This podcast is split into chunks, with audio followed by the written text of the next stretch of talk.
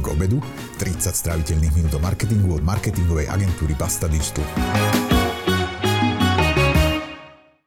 Iné je predávať cez internet tenisky alebo športové potreby a iné je marketingovo komunikovať životné poistenie, hypotéku alebo nejaké investície. Aj Google sa oveľa prísnejšie pozera na weby, ktoré majú obsah o životnom šťastí alebo zdraví alebo finančnej stabilite.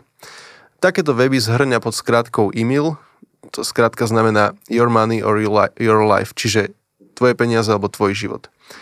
O marketingovej komunikácii v oblastiach so zásadným vplyvom na život a zdravie a financie sa porozprávam s Jurajom Šnírcom. Juraj šéfuje marketingu eh, v slovenskej investičnej platforme Finax. Skúsenosti má ale aj z iných spoločností. Bol na čele marketingu poisťovne Allianz, 365 banky a marketing robil aj pre Poštovú banku, JNT Bank, Generali a Českú poisťovňu. Sledujete reláciu Marketing obedu a ak sa vám páči, dajte jej odber vo vašej obľúbenej apke. Moje meno je Jan Laurenčík a som senior konzultant z Basta Digital. Juraj, vítaj v relácii Marketing obedu. Ďakujem pekne, ďakujem za pozvanie a zdravím divákov a posluchačov. Ja by som sa chcel spýtať na úvod niečo o Finaxe, lebo Finax je investičná platforma, je to okrem iného náš klient firmy Basta Digital, ale priznám sa, že až tak veľmi sa ja investovaniu nevenujem, takže možno by som privítal, keby si uh-huh. Finax predstavil. Jasné. Ako si povedal, Finax je online investičná platforma, ktorá je určená pre úplne bežných ľudí, ktorí ani nemajú nejaké veľké skúsenosti s investíciami. Vlastne za týmto cieľom aj Finax vznikol, aby približil investovanie masám a prostredníctvom našej či už webovej alebo telefónnej aplikácie si môže ten investičný účet ktokoľvek otvoriť a pomocou tzv. roboporadcu investovať do ETF fondov. Spomenul si roboporadcu, čo to je, nejaký robot tam vzadu radí, alebo? Áno, áno, dá sa to predstaviť ako, ako nejakého robota, keď dovtedy, kým vlastne na Slovensku Finax existoval, si ľudia, keď chceli investovať, tak potrebovali sa stretávať s nejakým finančným poradcom, ktorý im povedal, do čoho majú, čo si majú nakúpiť, Uh, bolo tam potrebné nejaké, nejaké, nejaký aktívny prístup, bolo potrebné, aby ľudia tú investíciu spravovali aktívnym spôsobom, uh, nakupovalo sa, predávalo, tak u nás vlastne všetko to sa deje automatizovane. To znamená, že ty si len vyklikáš na začiatku, keď si zakladaš účet, akú chceš veľkú investíciu, či chceš pravidelne skladať alebo nie, na aký dlhý čas, aký má byť účel a na základe toho ti ten, ten robot poradí, že do čoho investovať, vyskladá ti to portfólio a potom všetko sa už deje automatizovanie, to znamená, že ty sa už o to nemusíš vôbec zaujímať, ale ten robot ti aj napríklad po roku to prehodnotí, tzv. rebalansuje, že či máš nakúpené všetky tie cenné papiere, aby, aby to čo najlepšie dosahovalo výkony. A ten robot má aj nejakú akože inováciu, to znamená, že verzia z roku 2020 je iná ako verzia 2023, že už je inteligentnejší, alebo celá tá automatizácia. Či to sa pýtam príliš do hĺbky? toto si myslím, že nie je asi, asi pointa toho celého, uh, že, že uh, aký inteligentný robot. Uh, tieto robotické, robotické poradcovia vlastne vznikli už možno koľko to je, nejakých 10 rokov dozadu v Amerike a, a ten systém vlastne dodnes funguje. Pointa toho celého je vlastne to pasívne, pasívne investovanie. To znamená, že človek nemusí aktívne sledovať, že ktoré tituly nakúpi, že ktoré, ktoré si napríklad kúpi akcie alebo ktoré dlhopisy, ale, ale celé sa to deje na základe toho, že sa sleduje nejaký tzv. index nejakého trhu a na základe toho sa vlastne nakupujú a predávajú len tie najvýkonnejšie akcie v danom, v danom, v danom indexe. A posledná otázka, čo mám, je, ja som zachytil ako marketer, ma to zaujímalo čisto z profesionálneho hľadiska, reklamu na platformu eToro, uh-huh. kde bola, to bol s nejakým, zabudol som meno toho herca, ale známy herec bol v tých spotoch, pozeral som ich len kvôli tomu, že sa mi páčili tie spoty. Ale bola tam taká funkcionalita popísaná, že ty vieš si vybrať nejakú, nejakého bohatého človeka Hej. a investovať tak ako on. Čiže keď dá on niekde peniaze, ano. chcem tam dať aj ja. To sa ano. dá robiť aj vo Finaxe? Vo Finaxe toto nerobíme, e, práve to je ten e, opačný prístup. V prípade toho Etora je to o tom, že naozaj sleduješ nejakého konkrétneho investora, ktorému ty veríš.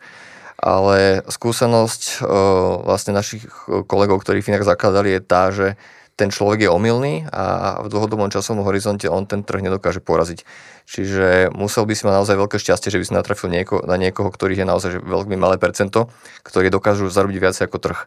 To znamená, že preto my vlastne viacej tlačíme dopredu to pasívne investovanie, lebo sme presvedčení, že človek ten trh nedokáže poraziť a že na tom dlhodobom časovom horizonte tých 20-30 rokov vždycky zarobíš viacej, ako keby si nasledoval dneska nejakú investičnú hviezdu. Rozumiem. A hoď marketingovo to znelo cool, čo som povedal, ale rozumiem, ano, čo si povedal. Je to, je, to, to je, to, je to cool a zároveň je to asi tiež spôsob, ako dostať ľudí k investovaniu, ale z, z nášho pohľadu je pre klienta, pre asi väčšinu, väčšinu klientov o mnoho efektívnejšie investovať takýmto spôsobom pasívne. Jasné. Uh, už sme sa troška dostali aj k tomu marketingu, keď sme povedali, že to je marketingovo cool a, ale zaujíma ma to, s čím som vlastne aj túto reláciu uviedol. Že keď e, niekto predáva, neviem, tenisky, tak ten, čo si ich kupuje, tak možno riskuje maximálne to, že sa mu rýchlo zoderú, alebo bude mať tam dieru, alebo budú pretekať, neviem čo, a proste môže ich reklamovať, alebo príde pár desiatok alebo stovák eur. Kdežto pri niečom, čo mm, čo sa týka investícií napríklad, alebo možno nejakého životného poistenia, alebo nevhodne vybrať tej hypotéky, tak tam človek vlastne riskuje oveľa väčšie množstvo peňazí a tak ďalej. Mm, aký to má vplyv vlastne na marketing v takýchto firmách, ako je Finax alebo tie tvoje predošlé štácie? Tak určite je veľmi dôležité si dávať pozor, že čo vlastne do tej komunikácie dávame, aby sme nedávali nejaké prísľuby, ktoré potom by sme neboli schopní naplniť to je otázka jednak dôveryhodnosti a takisto otázka nejakého, nejakej sú, sú, nejakého súladu so zákonom, keďže aj Finax je regulovaný subjekt Národnou bankou a teda nielen našou, ale tým, že pôsobíme na viacerých troch strednej Európe, tak aj tými lokálnymi regulátormi. Takže tam je, je veľmi dôležité vlastne komunikovať len tie veci, ktoré nám zákon umožňuje na druhej strane z toho marketingového pohľadu je tam sa, samozrejme dôležitý ten aspekt, že pokiaľ chceme dlhodobo budovať nejakú dôveryhodnosť značky, tak si nemôžeme dovoliť slubovať niečo a potom sa o rok, o dva, o tri otočiť a hovoriť niečo úplne iné, tváriť sa, že to, čo predtým bolo, už neexistuje, lebo ten náš biznis model je založený na tom, že napríklad naši klienti odporúčajú našu, našu službu prostredníctvom referál linkov a toto sa nám javí ako najefektívnejší predajný kanál a sme radi, že vlastne ten spokojný klient odporúča Finax ďalej, lebo, lebo tomu verí a lebo sme transparentní a lebo, uh, lebo držíme si, stojíme si vlastne za tým, uh, čo sme povedali a čo, čo komunikujeme. Ty si spomenul nejaké regulácie, napríklad od Národnej banky alebo zákony a tak. A kto toto vlastne kontroluje? Čo komunikujete?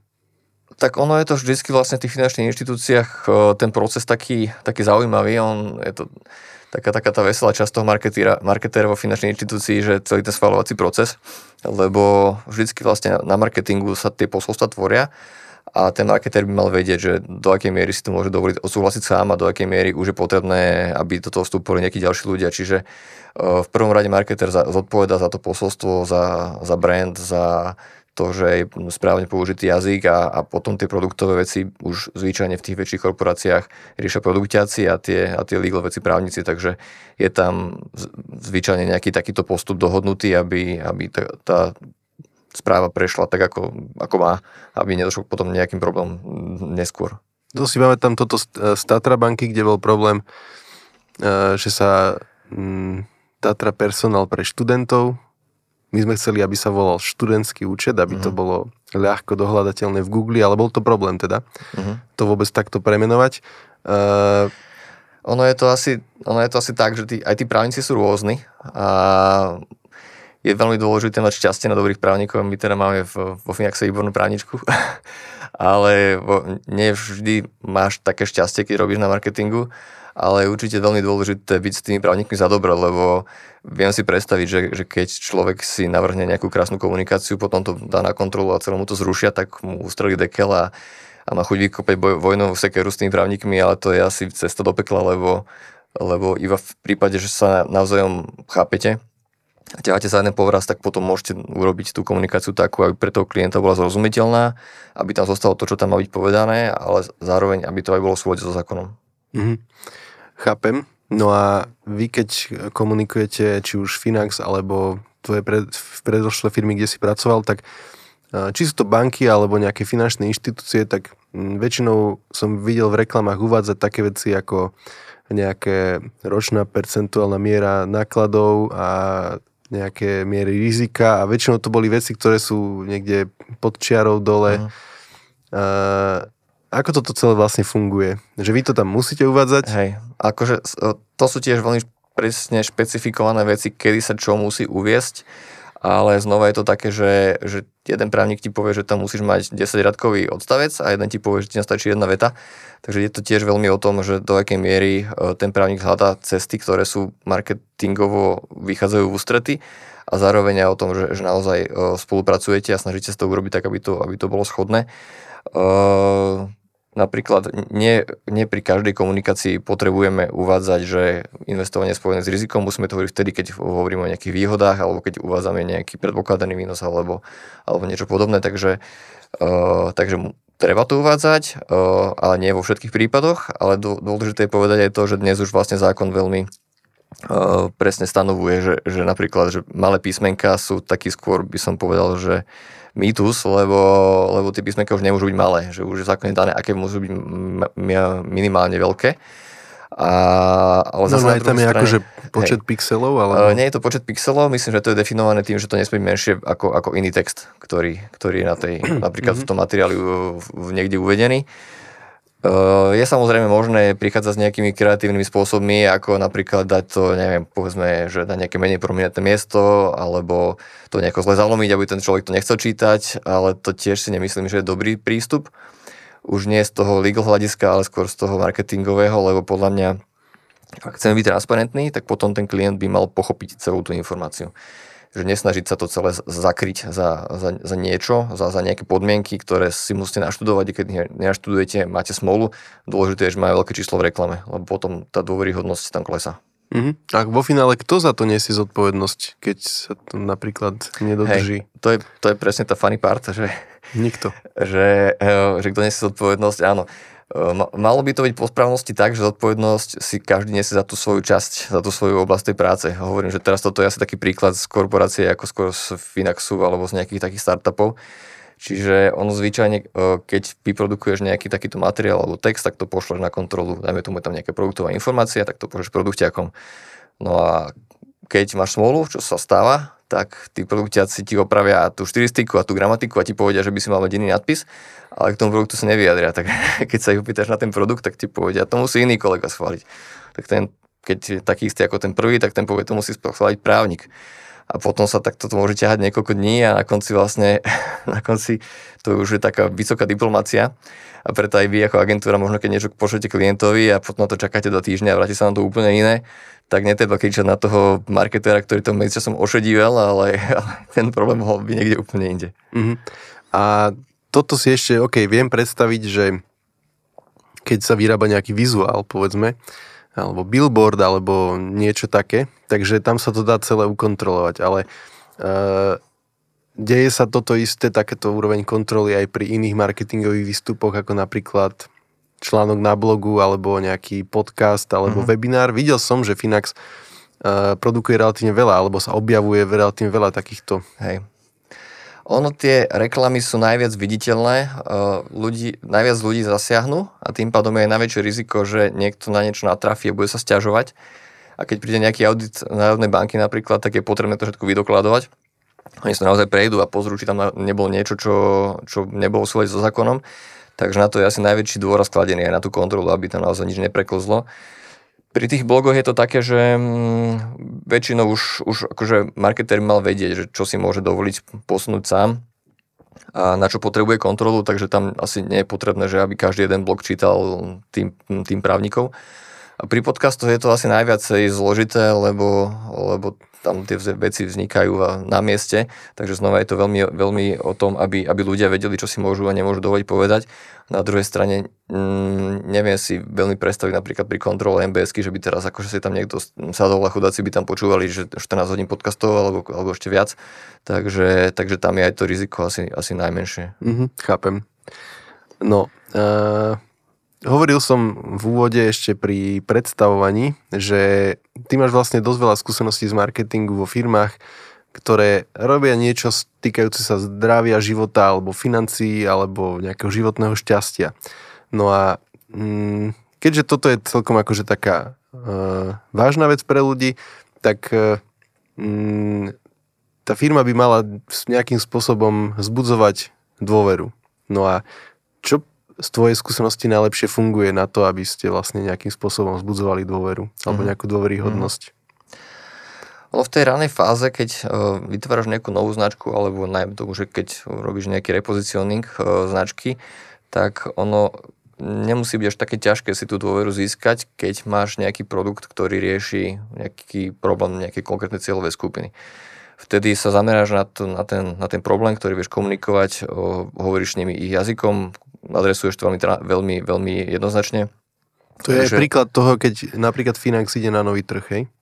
Áno, ale aj vlastne toho, ako, ako Finax vlastne vstúpil na tento trh a ešte stále tak vlastne dá sa povedať, že pôsobíme, že, že väčšinu tých klientov máme z tej cieľovej skupiny ľudí, ktorí, pre ktorých takýto produkt na Slovensku chýbal a, a vlastne chýba aj v tých okolitých krajinách, kde, kde, kde už pôsobíme. Takže je to, tento, hej, je to aj tento prípad. Uh, a vtedy... Ja by som čakal práve, že naopak, že to je ťažšie, že ideš ako úplne no-name brand Hej. na nový trh, proste OK, slovo Finax brand znie asi vysloviteľne, zrozumiteľne, alebo, alebo že dá sa vysloviť aj na tých okolitých trhoch, OK, ale že teraz dám si do Google ETF fondy a zbadám tam úplne no-name značku, tak čakal by som, že práve to je komplikovanejšie. O, tam je to vlastne dané tým, že na začiatku oslovuješ tých early adopterov a inovátorov, ktorí sú ochotnejší skúšať tieto nové produkty a oni keď to urobia a sú spokojní, tak zase nemajú problém to ďalej šíriť. Oni sú zároveň aj tí opinion lídry, takže tie, tie prvé štádia toho adopčného cyklu nie sú až také náročné. Toto, toto vlastne prípad aj Finaxu, niečo potom to bolo vlastne aj v 365, keď sme spúšťali vlastne prvú slovenskú Mobile First banku a v tom čase jedinú online, čisto online Papers banku na Slovensku. Tiež znova tam máš nejakú skupinu ľudí, ktorí takéto niečo chcú a čakajú na to a potom keď to príde, tak sú nadšení a chcú, chcú, chcú o tom rozprávať ďalej a, a veria ti. E, čiže skôr ako, ako získať si tú prvotnú dôveru je náročnejšie potom si tú dôveru udržať a možno šíriť medzi nejaké ďalšie cieľové skupiny. Môžem ti do toho skočiť? Ma zaujíma, že OK, early adoptery, pochopil som, hej, že máte veľmi ne, akože níž produkt v podstate mm-hmm. s jasným zameraním. A že tí early adoptery, čo potrebujú na to, aby teda akože tomu nejako základne uverili? Potrebujú nejaký testimoniál alebo počet zákazníkov, ktorých máte, alebo čo? No, určite pomôže, keď napríklad, e, keď si finančná inštitúcia, tak tým, že sme regulovaní Národnou bankou, tak, tak je, to, je, je to niečo, čo, čo, čo sa, sa nedá akože len tak ľahko okabatiť. Hej. Nie, nie sme ten typ inštitúcie, ktorá, ktorá teraz akože ti vyskakujú nejaké reklamy na investovanie, ktoré ti hovoria, že bez rizika a podobne. Čiže že u, nás, u nás vlastne tie, toto je jedna garancia. Potom to, že naozaj hovoríme transparentne, to, že sa snažíme upozorňovať na všetky veci, ktoré sú s tým spojené. V prípade Finaxu si myslím, že na úvod veľmi pomohlo aj tá, tá osobná angažovanosť zakladateľa Finaxu uh, Juraja Hrbatého a Radoslava Kasíka, ktorí akože do toho nasadili svoje tváre a, a ten brand vlastne budovali cez seba, cez svoje, cez svoje osobné značky. Uh, je potrebné určite veľa komunikovať, veľa sa, veľa sa rozprávať s, tomu, s tou cieľovou skupinou, odpovedať im na ich otázky, byť transparentný a, a snažiť sa ich trošku vtiahnuť do toho celého procesu, kedy, kedy tá značka sa tvorí. OK, čiže pochopil som, že nejaká externá organizácia dá nejakú kredibilitu, čiže Národná banka, možno to, toto isté, týmto istým disponujete, aj keď idete na nový trh, že už to máte vlastne Hej, predstihu? Hej, hej, tam sú vždy nejaké iné zase podmienky, každý, každý trh je špecifický, napríklad keď sme chceli ísť do Polska, tak bolo potrebné si založiť pobočku a už keď máš pobočku v Polsku, tak už zase to je niečo iné, že, že, že nie si len nejaká, nejaká no-name firma, ktorá o, si tu dala aplikáciu do storov, takže, takže je to rôzne, ale o, tie, tie, tieto veci sú tie, ktoré vlastne v tom celom pomáhajú. Mm-hmm. No a uh ja som ťa prerušil v tom, že si povedal, že ťažké je získať early adopterov. Teda nie, že nie až, až také ťažké, až ale že potom hej. ťažké je vlastne tú dôveru si udržať a získavať možno nejakých bežných zákazníkov. No a tam tam sú nejaké iné spôsoby na to, aby ste vlastne, aby vám tí ľudia uverili? Keď, keď nie sú tí nadšenci, early adoptery a tak ďalej? V tom prípade už naozaj prichádza do hry to, čo asi dneska už som povedal, ale budem to asi ešte opakovať, a to je tá transparentnosť a konzistentnosť, čo sú také hodnoty, ktoré má asi každá finančná inštitúcia vo svojom brandbooku, ale bohužiaľ, že nie každá sa tým naozaj riadi, že keď, keď to robíš, tak tí, tá cieľová skupina alebo tí recipienti ti to odčítajú a pochopia, že, že to tak je alebo že to tak nie je. To znamená, že, že pokiaľ sa ti darí komunikovať konzistentne a transparentne, tak potom má šancu e, oslovovať aj tých, aj tých iných, e, aj tie, aj tie neskôršie štádia toho adopčného, adopčného cyklu. A, a znova e, veľmi pomáha aj to, že ten náš biznis model nie je postavený na tom, že, že nejaká armáda nejakých agentov tretich strán by nás niekde pretlačala, ale že gro našich klientov k nám prišlo napríklad na Slovensku cez tieto referály od spokojných klientov, ale v Polsku je to cez takých naozaj že, že kredibilných influencerov, ktorí tam pôsobia uh, v, v, špecificky v tejto oblasti finančných služieb. Mm, rozumiem. Uh, OK. Mm, chcem sa spýtať na to, či máš nejaké typy na komunikáciu produktov, ktoré by som nazval, že sú také komoditné. Mm. Keď si povedzme človek poistuje nehnuteľnosť alebo si kupuje PZP na auto, Uh, nie sú to nejaké extra vzrušujúce produkty, väčšinou sú dokonca, že povinné, čiže si ich musí človek kúpiť. No a ponuky tých jednotlivých hráčov na trhu sa líšia väčšinou len nejakým super kúlovým názvom a povedzme, že sumou, hej, že koľko to stojí. Uh, čo funguje v takomto prípade, uh-huh. keď ide úplne o nejaké komoditné produkty? No v dnešnej online dobe asi je veľmi dôležité si ustriednúť ten customer experience alebo ešte možno konkrétnejšie UX. Aj keď ono to nie je primárne úlohou asi marketéra, ale je dôležité, aby ten marketér vstupoval do toho a aby rozprával do, do, do, do práce ITčkárom a produktiakom a CXkáčom. Uh, poviem to možno na príklade nášho produktu, ktorý teraz ideme spúšťať, čo je vlastne životné poistenie ktoré podobne ako hypotéky, hej, že, že donedávno bolo nemysliteľné, aby si človek uzatvoril online, že to je tradičný produkt, musíš to na pobočku a tam sa to uzatvára. Hej. Uh, teraz som si pred týmto nahrávaním pozrel pre istotu, aby som nekecal, že ako to je v troch najväčších poisťovniach a všade je to tak, že tak uh, zanechajte na kontakt a my sa vám ozveme, čiže pošlú na teba nejakého poisťováka, ten ťa tam bude potom akož lámať. Uh, zatiaľ, čo my sme si povedali, že to budem robiť kompletne online a on top of that uh, ešte budeme, uh, nebudeme požadovať od, od toho klienta uh, nejaké potvrdenie od lekára o jeho zdravotnom stave. To znamená, že ten, ten rozdiel je tam markantný, že nemusíš sa s nikým stretávať, nemusíš chodiť za doktorom, nemusíš niekam nosiť, nemusíš čakať na ten schvalovací proces, ale celé si to vyklikáš doma z obývačky na, na gauči za pár minút a si, si poistený životným poistením a to, toto je podľa mňa niečo, čo sa dá potom použiť aj ako nejaká, nejaký diferenciátor pri tej komunikácii. Mm, rozumiem. Čiže celé online, e, bez toho, že by som aj celá platba, všetko vlastne sa udeje mm. bez žiadnej verifikácie toho, či som povedal pravdu alebo nie. Tak uh, verifikácia tam nie je, že by sme to my nejako dodatočne e, overovali. Uh, je, je to vlastne nejaké vyhlásenie toho klienta, ktorý on dáva. Čiže je, je tam pri tých vyšších sumách nejaký dotazník, ktorý ten veľmi krátky, ktorý ten klient musí, musí povedať a potom podľa neho sa to celé schvaluje. Mm, rozumiem. Um, chcel som sa spýtať ešte na to, že či uh, ty z tvojej skúsenosti z práce z rôznych marketingových oddelení si videl niekedy um, nejaký rozdielný prístup k novým versus tým existujúcim zákazníkom. Hej, hej, chápem asi, uh, k čomu mieríš, uh, že keď je nejaká zdáva, tak tí noví to tí noví to vlastne nedostanú a tí starí, teda starí to nedostanú, noví to dostanú. Ono je to, uh, sú, sú dva prípady, hej, keď máš nejakú jednorazovú zľavu, časovú obmedzenú, tak je to asi bez problémov, lebo tiež keď uh, si kúpiš tenisky a potom zistíš, že sú 35 TC ten zľave, tak nejdeš s tým ločkom do obchodu, že vráti mi peniaze, som platil viacej, takže to sa dá ustať. Uh, potom ťažšie to je v prípade, že tie, noví klienti, im sa zmenia nejaké podmienky, ktoré sú v prospech ich, alebo, alebo ceník sa zmení. A vtedy naozaj oni sa stiažujú a hovoria, že ako to, že ja som tu u vás 5 rokov a ten sem teraz prišiel a on to má lepšie ako ja. A samozrejme, že majú pravdu.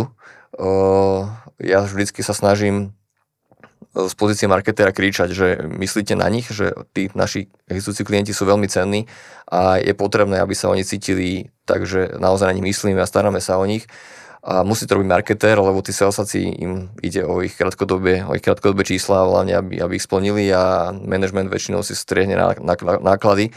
Takže e, to, toto býva veľmi často úloha marketéra alebo nejakého človeka, ktorý je zodpovedný za nejaký customer experience. A pokiaľ sa chceme vo finančnej inštitúcii naozaj snažiť o to, aby sme si budovali dlhodobý vzťah so zákazníkmi, tak to sú veci, ktoré nesmieš podceniť. Uh-huh. Uh, jedna vec sú samozrejme tieto veci týkajúce sa cien produktov, zliav, nejakých iných výhod a tak ďalej. Uh, dáva zmysel, čo si povedal. A druhá vec je ale komunikácia. Uh-huh. A neviem, či teraz budem alebo nebudem klamať, podľa mňa nebudem, že auto som mal poistené už naozaj minimálne v piatich poisťovniach a neviem, či som niekedy zažil komunikáciu, e, okrem toho, že mi prišla vlastne mm. ďalšia platba, že by to vlastne tá firma, tá poisťovňa, alebo možno, že dokonca aj banka, tam mi to možno vyskakuje v internet bankingu niečo, ale nezažívam veľmi to, že by so mnou niekto komunikoval mimo toho, že povedzme mi dáva nejaké ponuky, mm. že si môžem zobrať ďalšiu požičku v banke a tak. A ako toto, teraz možno ani nemusíš hovoriť akože o minulosti, Aj. Bo neviem, či, či by si možno, že máš nejaký dobrý príklad, ale možno, že o súčasnosti, že ako toto vlastne riešite vo Finaxe. Tam myslím, že tiež by to bolo asi cenné, keby ľudia, ktorí už investujú, mali nejakú komunikáciu stále. Tak my komunikujeme s tými klientami veľmi často, by som povedal. Uh, takýto príklad uvádzame ako jednu z výhod nášho produktu pri takom produkte, ktorý máme teraz pomerne nový a volá sa, že Európsky dôchodok. A to je produkt, ktorý bol vytvorený v Európskej únii a ktorý je unifikovaný pre celý európsky trh a všetky vlády EÚ, respektíve všetky štáty EÚ sú povinné na ho nabehnúť a nám sa podarilo z okolností byť prvý v Európe, ktorý takýto produkt majú a preda, ponúkame ho vlastne teraz na Slovensku a čo, čo skoro by mal prísť Chorvátsko, Česko, Polsko. A tento produkt je vlastne niečo ako alternatíva k tretiemu pilieru.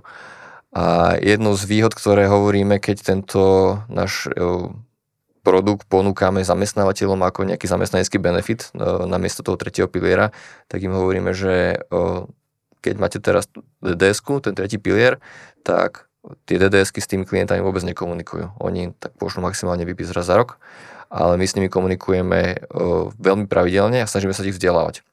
Čiže u nás to nekončí tým, že si uzatvoria tú zmluvu a teraz im tam budú sa pripisované platby, ale my naozaj snažíme s tými klientami pracovať tak, aby mali aj nejakú pridanú hodnotu, aby sa o tom miesto niečo naučili a aby to možno neskončilo iba pri tom dôchodku, ale aby sa snažili s tým peniazmi narábať tak, aby si v prvom rade naučili sa niečo si odkladať, nejak si sporiť a potom v ďalšej fáze aj tie peniaze investovať a nejako ich zhodnocovať toto stále e, je v kompetencii teba ako šéfa marketingu alebo tvojho týmu? U nás tým, že vlastne Finax je stále malá firma, už asi nemôžem hovoriť startup, ale stále je nás do 50 ľudí, tak uh, tie roly sú také pomiešané, čiže tvorí sa to aj na marketingu, ale uh, čo je vlastne také špecifikum Finaxu, že veľa toho kontentu vzniká úplne na tej najvyššej úrovni manažmentu, takže je to, už, je to vlastne odtiaľ a časť vlastne toho direct mailingu robia, riešia, riešia aj kolegovia na IT.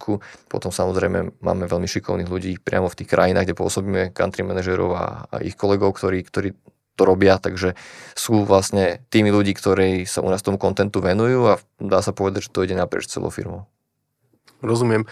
A keď som ti povedal, že hovor hlavne o prítomnosti, z minulosti také niečo mm, si zažil, alebo to skôr bolo výnimočné, že komunikácia s existujúcimi zákazníkmi? Zažil, tam je taká paradoxná otázka, ktorú som často riešil, keď som niekde prišiel, že ako, napríklad ako často sa dajú klientovi posielať eh, e-maily, aby ho to otravovalo. A, a zvyčajne bol taký názor, že už im neposielajme, lebo už je to veľa. A ja stále hovorím, že oni znesú, že naozaj, že tí klienti e, sú schopní dostávať kľudne dva, e, dva newsletter týždenne, pokiaľ im tam máme čo povedať, pokiaľ máme akože nejakú pridanú hodnotu pre nich. A v prípade, že to nechcú dostávať, tak sa odhlasia, alebo sa ich opýtame, či akože s tým majú problém. a nakoniec dneska Gmail ti sám filtruje tie maily, to znamená, že pokiaľ by to bolo niečo, čo nechce čítať, tak si ti to hodí niekde do reklamy. A, ale skúsenosť je taká, že tí klienti naozaj, pokiaľ ten napríklad newsletter je obsažný, tak oni, oni sú s tým úplne OK a radi si to čítajú radi to otvárajú. A pokiaľ máš naozaj takúto vyššiu frekvenciu um, e-mailov, dajme tomu, že jeden, dva za týždeň, a tá čítanosť tam je 30% alebo otváranosť, tak sú to veľmi slušné čísla. Mm-hmm. Čo je zaujímavé.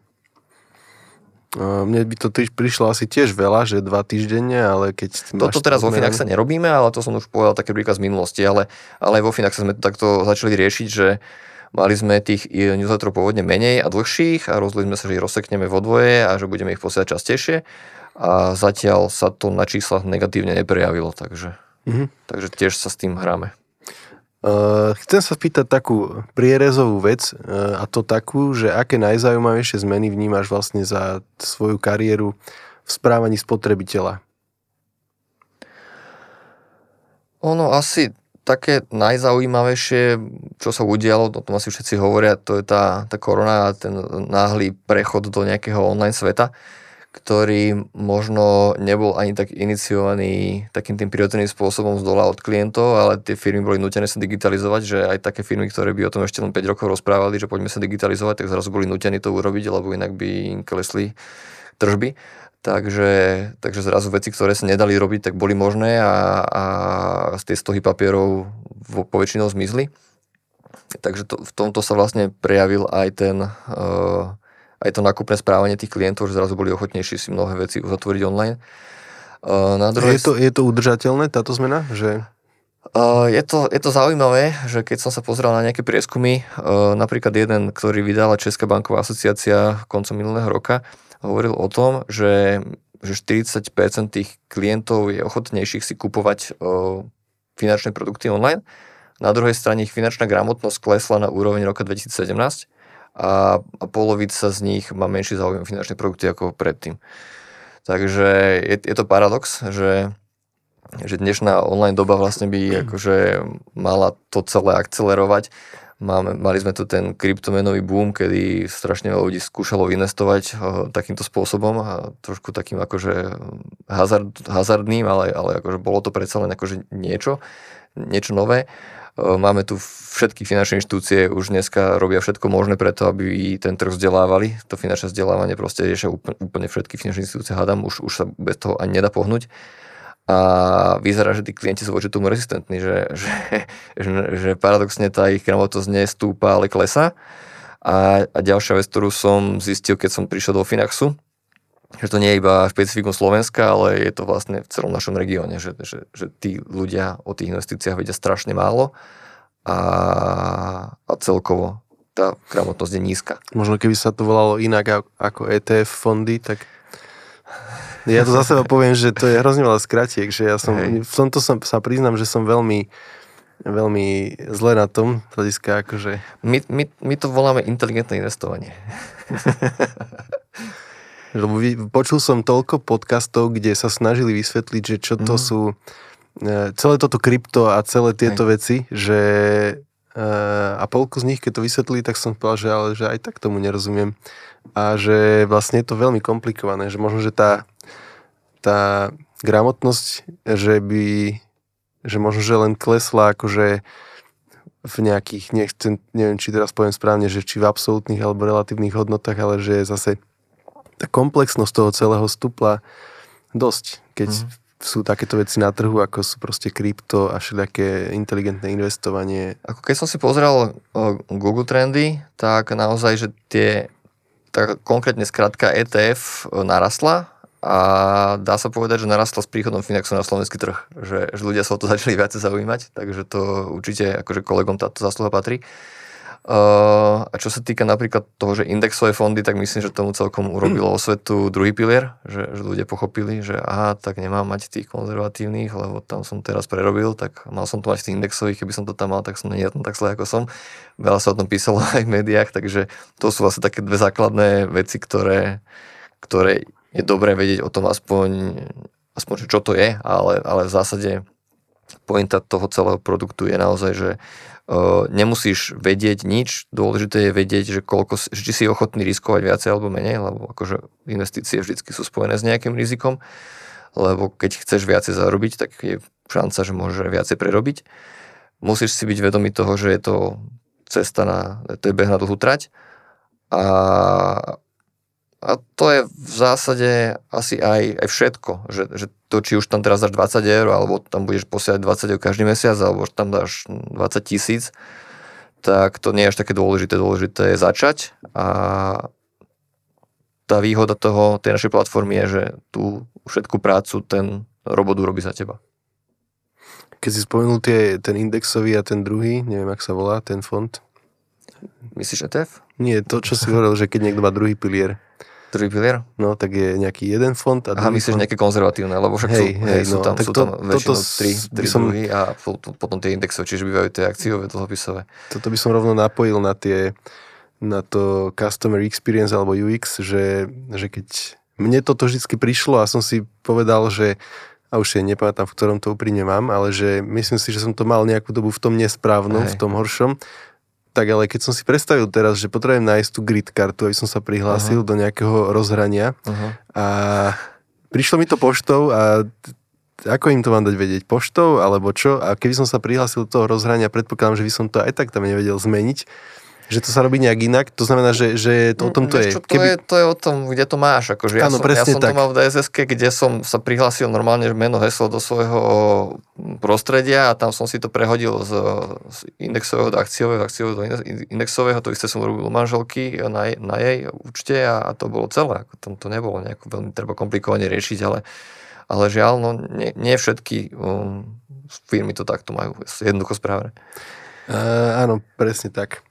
Ako sú vo financiách na tom vlastne slovenskí mileni- mileniáli alebo ešte mladší, čiže generácia Z? Mm. Vnímate tam nejaký posun alebo je to ešte horšie?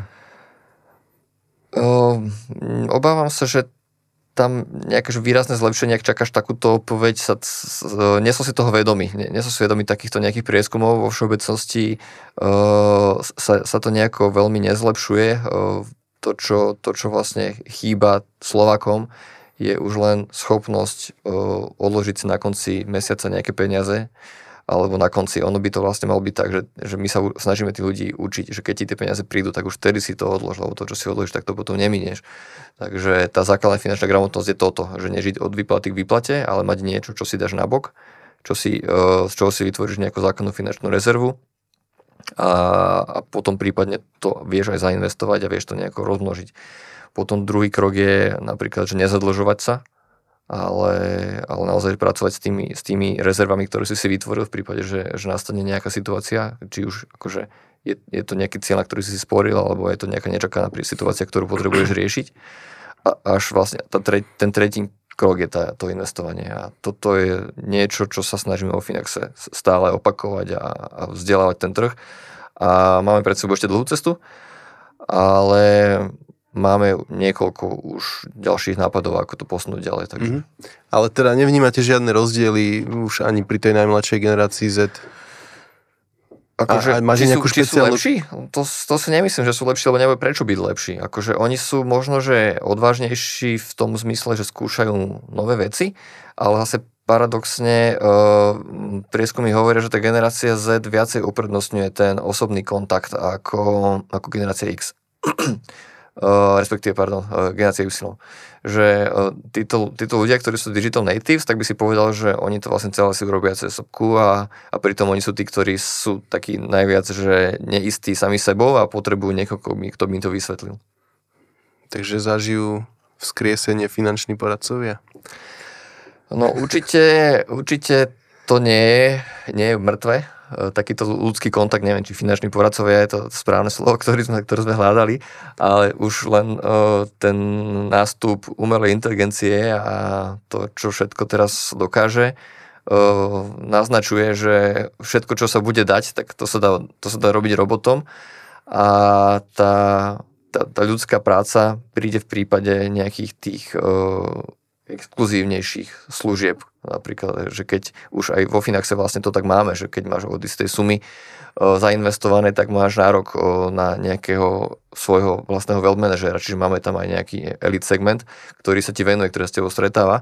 Takže toto, toto máme aj my a nemyslím si, že by to zomrelo a, a určite to bude mať svoje opodstatnenie ale nie je také, ako tomu bolo doteraz, že niekto ťa bude lámať, aby si si niečo túto kúpil, lebo on má z toho provízie, ale ten človek by mal byť ten, ktorý dá pridanú hodnotu nad toho, nad toho robota, nad tú umelú inteligenciu. To bol krásny záver. Ja sa spýtam už len jednu vec, Juraj, a to, že čo si dnes dáš na obed?